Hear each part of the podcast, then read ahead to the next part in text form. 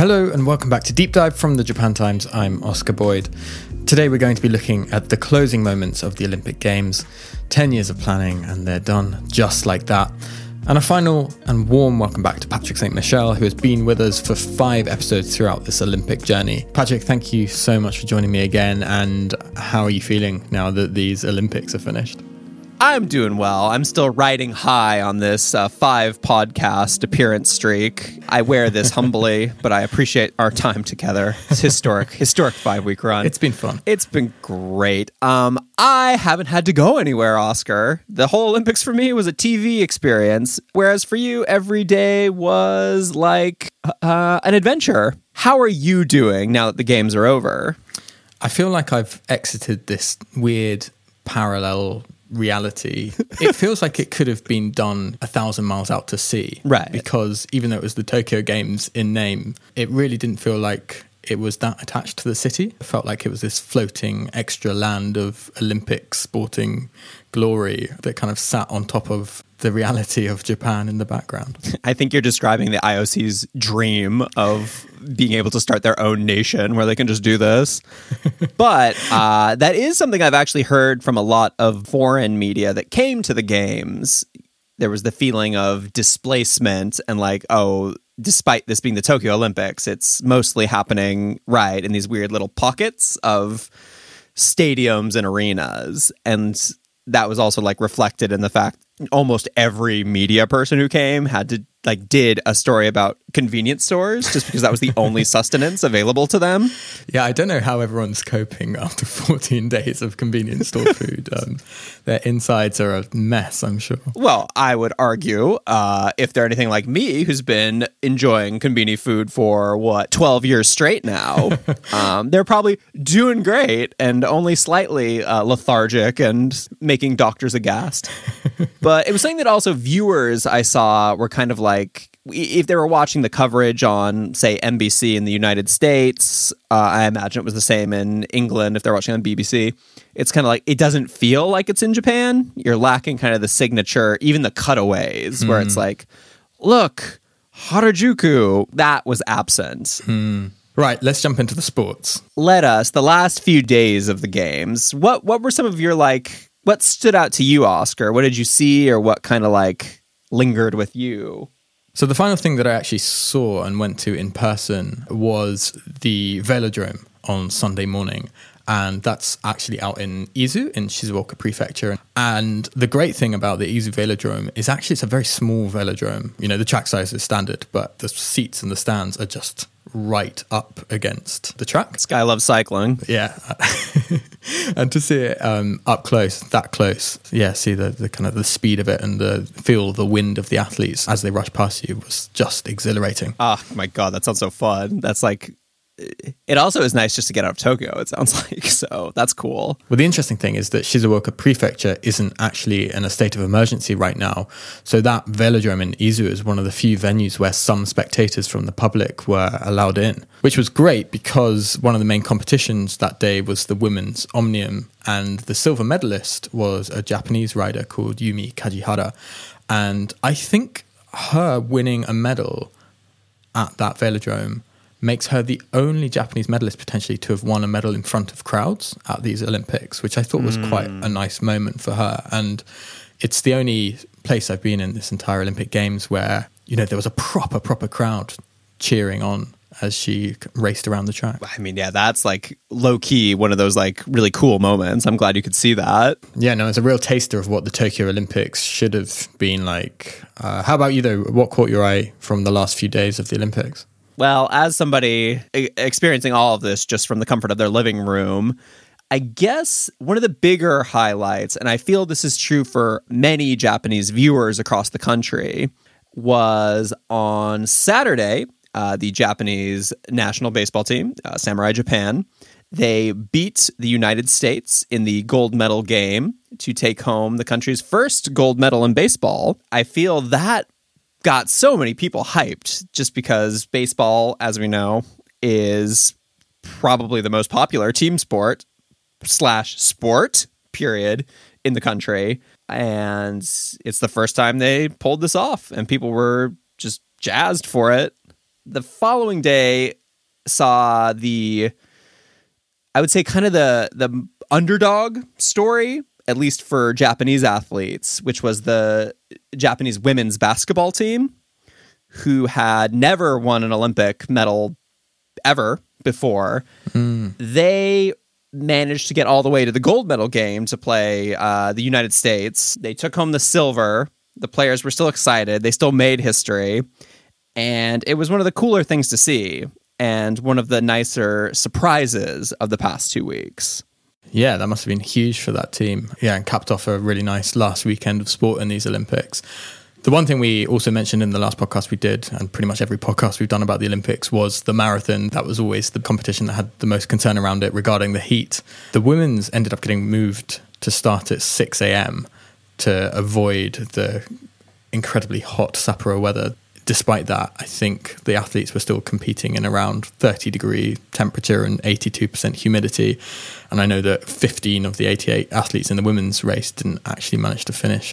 That was won by Kenya's Peres Jepchirchir, and then the men's was won by two time Olympic gold marathon medalist Eliud Kipchoge. And both of their medals were presented in really nice fashion at the closing ceremony that took place on Sunday evening. But they made it. They made it through the marathon. This was always the one where Right, it happened. It it actually happened, guys. much like all the rest of the Olympics, they made it through even if not in the best of conditions. Right. To also close a loop that we brought up in the last episode, last week we were talking about how an athlete from Tottori Prefecture became the first Olympian to ever take a gold medal home to said prefecture, which meant that only one prefecture in Japan couldn't lay claim to an Olympic champion, which Oscar correctly called uh, Okinawa. Okinawa, yeah. Folks, that's changed again. All 47 prefectures can raise their heads confidently because they have a gold medal adorned around their neck. Uh, for Okinawa, they can thank Ryo Kiyuna, who took home the gold in uh, karate. Which is extra fitting because karate was also invented in Okinawa. So, congratulations, Okinawa. Well done. Perfect ending for that long drought. Congrats, every prefecture. you did it. You got a gold.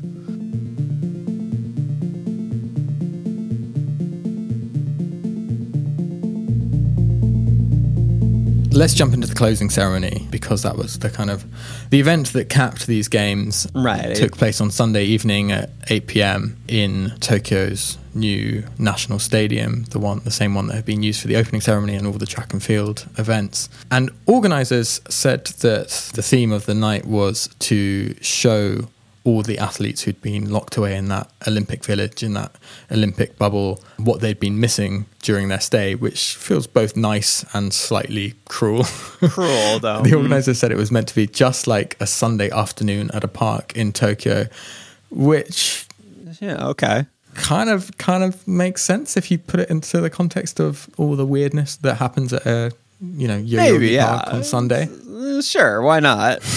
Well, run us through the night then, Patrick. What did you make of it?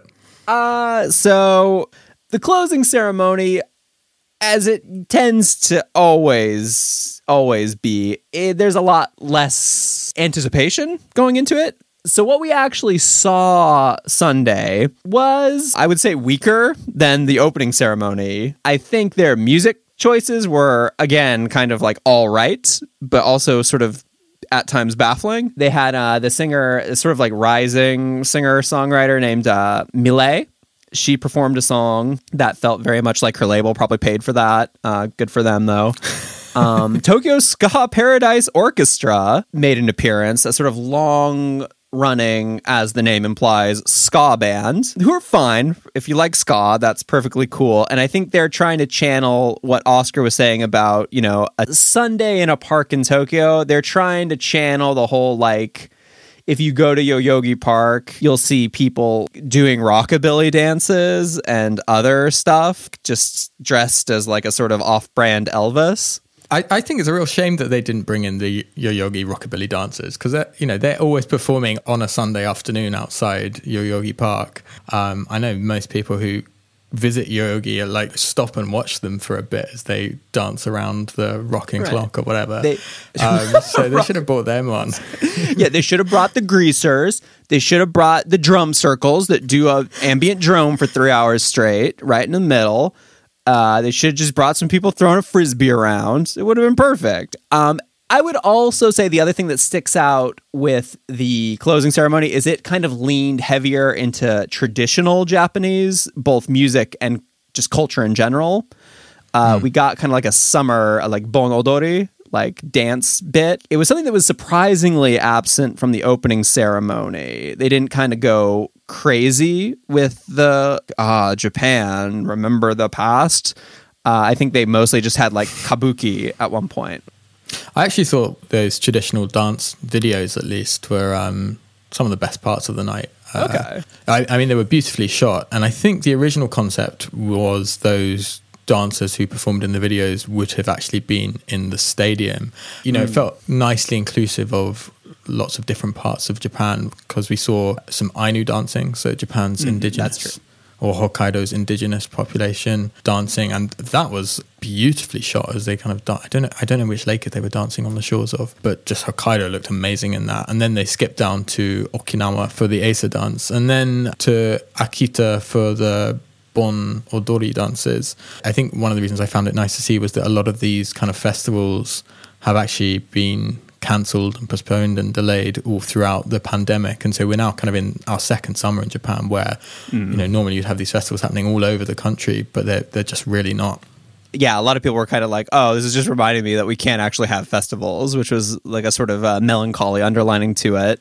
And I guess that also something that both you and I would have experienced is the handover ceremony, which I do think is the one element of the closing ceremony, especially in recent years, that people do anticipate. People were curious how it would look going from Tokyo to Paris, where the 2024 Summer Olympics will be held. Uh, they did the usual like IOC business, handing over flags, playing anthems, uh, playing a very nice lounge version of Pizzicato Five in the background, and then we jumped to the main event. Yeah, as you said in the last episode we did, it was always going to be interesting to see how France projected itself. And I think the image that was projected by the Paris Olympics was very much of a post COVID reality. Again, it was another video package. I'm sure they would have loved to do more of it in person. It started off with a really, I thought, a really nice rendition of the French national anthem played by the National Orchestra of France. Um, and that was kind of played all across the city. So you had different musicians. I think the flautist was standing on top of the Stade de France, which is going to be the track and field stadium for the Paris Olympics. You had people in the Louvre, etc., etc. And to top it all off, you had French astronaut Thomas Pesquet, who uh, finished the national anthem by playing the saxophone aboard the International Space Station. To be honest, that was my highlight. And I think it was also like, is that the first saxophone solo that's ever been conducted in space? Because that's quite impressive. And I think we need to document that. Yeah, it's very, very cool. After that finished, we saw this BMX ride across the rooftops of Paris, which again looked great. And then there was a live broadcast from the foot of the Eiffel Tower.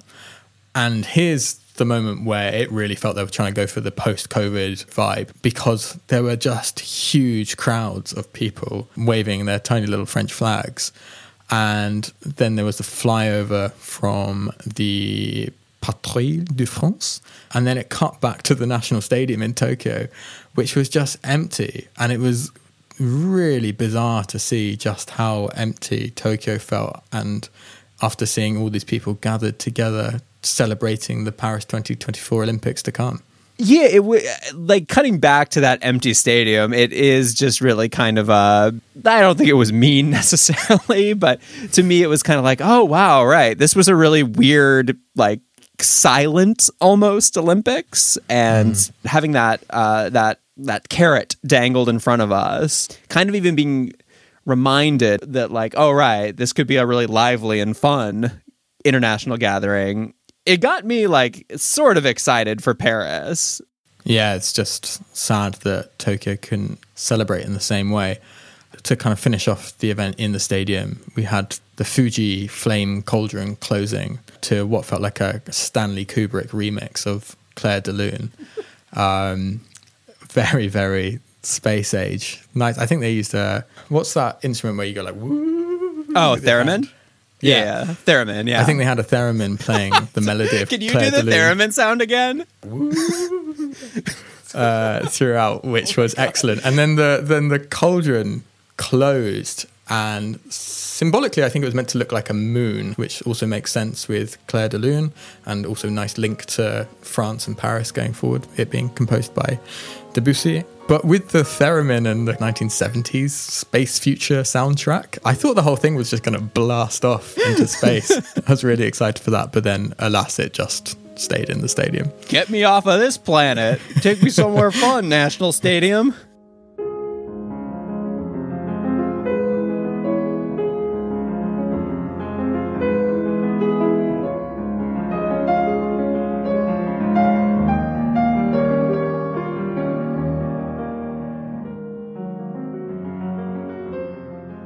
It's a week out from the closing of the Olympic Games, well, five days. How, how are you looking at this event now, Patrick? I mean, obviously, as you have just laid out the timeline, it's been a week. So assessing any type of legacy at this point is a wild undertaking. I think there's a lot of different, sort of fragmented ways I'm reflecting on the games at the moment. For example, when I think about the actual sports and competition of it all, I think it was a really good Olympics. And if you isolate it just as, you know, a sporting event, I think it was really fun and really good, like a bit of escapism, some really great moments, like even removed from any sort of national rooting interests. And when you bring in those national rooting interests, there was plenty to celebrate. Um, especially, I think one of the things this will be remembered as was sort of a potentially a breakthrough, I don't know if it's the start of something new or a peak, but yeah, Japan just did just the best they ever have at these games. And I'm curious what comes next on a sort of just athletic level from there. Right, and we, we, had a series of pieces coming out from our sports writers at the Japan Times, kind of looking back on these games and basically asking what are the takeaways here. And I, I thought Dan Orlowitz's article calling it the Athletes Olympics was really good. Basically, he said in it, and to quote, the lack of a roaring crowd may not have always made for the most thrilling television, but it allowed the cameras to home in on all the smaller moments of humanity that are often drowned out by the spectacle of it all. Which I think we saw throughout. You know, we had those moments with the shared high jumper gold medal, which, you know, you had the camera there for the moment and with no crowd in the stadium you could actually hear that audio very clearly i think the other potential takeaway um, and this is what my colleague Jason Coskrey wrote about was that these are the mental health Olympics, um, and this is basically told through the story of Simone Biles and how her early exit from a few of the different competitions and eventual return has allowed greater room for athletes to talk about some of the pressures that they go through at games like this. And, you know, Jason said that mental health awareness in sports did not begin at these Olympics, but they provided the platform for it to explode into the public consciousness like never before. I do think the inescapable memory of 2020 Tokyo Olympics is something that you experienced firsthand and everybody could see via TV. This was the COVID 19 Olympics, it was the pandemic games. It's always going to stand out as a real snapshot of a specific moment. I think this is the first games where people really had to be aware of not just like a pandemic or a disease, but also, as we've touched on, uh, climate change, which drastically reshaped how these Olympics played out and the like literal locations where they happened. That's only going to become more apparent moving forward. I'm from Los Angeles, an area that is constantly on fire in the summer and that's only going to get worse, unfortunately. So, LA 2028 is really going to have to grapple with this. I kind of think people will look back on Tokyo 2020 as a starting point of a rethinking of how the Olympics have to function.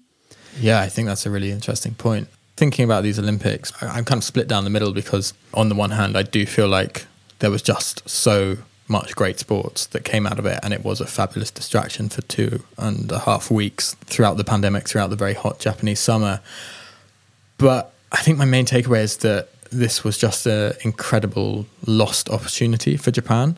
reflecting back on the episodes we did a couple of weeks ago where we looked at the journey from 2011 and to winning the bid in 2013 all the way through to before the pandemic started. Just the amount of excitement and enthusiasm around these games that did exist. The fact that that never got to materialize is, I think, just really sad. It's a real tragedy. The fact that no one was able to be there in person to see when, you know, 13 year old Momiji Nishiya won her gold medal in skateboarding, that no one was there to see Gianmarco Tamberi and Mutaz Barshim share their high jumping gold no one was there to see Simone Biles return back to the balance beam to win her bronze after her struggles with mental health issues. I think all of that is it's a real lost opportunity, and I, I do wonder how it will affect the legacy of these games because when, for example, you see interviews with British athletes now, so often that interview starts with a question of, oh, did you see this sport back in London 2012? And they'll say, yes, that was the moment I decided I wanted to give my all for these games.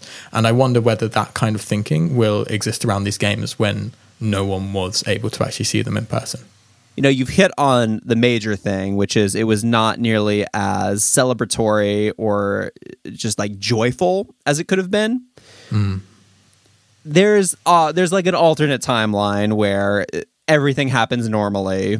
You know, the opening ceremony goes off as originally planned. Two weeks ago, you know, it goes better than people maybe expect. And, you know, I just kind of think the country would be in a better mood. Just especially given how, like, glum the past mm. almost two years now has been due to the pandemic. But the way everything played out, uh, no crowds, no, you know, all the controversy swirling around, um, I think it kind of just made everything a little more gloomy. And I do think the loss of that, you know, happiness that I think, you know, the Rugby World Cup we've talked about, I think people will remember that as a real, like, joyful blast. And I do think that's going to be the missing element is nobody's going to be like, yeah, it was really fun for two weeks.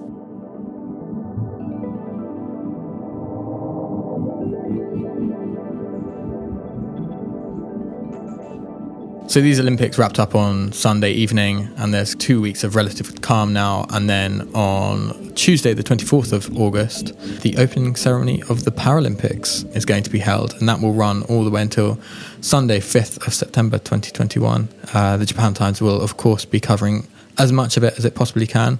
And I think this is interesting because Tokyo will become the first city in the history of the Paralympic Games to host the Paralympics for a second time. Uh, Tokyo hosted it once before in 1964 when it last hosted the Summer Olympics. Right. we we might be done with the Olympics, but the actual entire 2020 event is is still to unfold. So we'll still see a lot to happen there. Um, I know at one point there was discussion of seeing if they could allow spectators into that. Um, I imagine, uh, due to current COVID 19 case numbers in Tokyo, that is probably leaning more towards no. So th- there's a real chance it'll kind of have the same cloudiness that was over the Tokyo 2020 Olympics is going to exist there. Um, but again, if you want to look for kind of like an upbeat thing, you know, there were plenty of great moments in these Olympics is pure sport. And I imagine there will be plenty in the 2020 Paralympics as well. Yeah. They had a montage at the end of the closing ceremony, which was kind of a look forward at the Paralympic Games. And that actually had me excited all over again to just watch the sports part of it. This time, unfortunately, I won't have a pass to actually get in. But yeah, I'm looking forward to seeing what happens and watching all these amazing Paralympians perform over the course of those two weeks.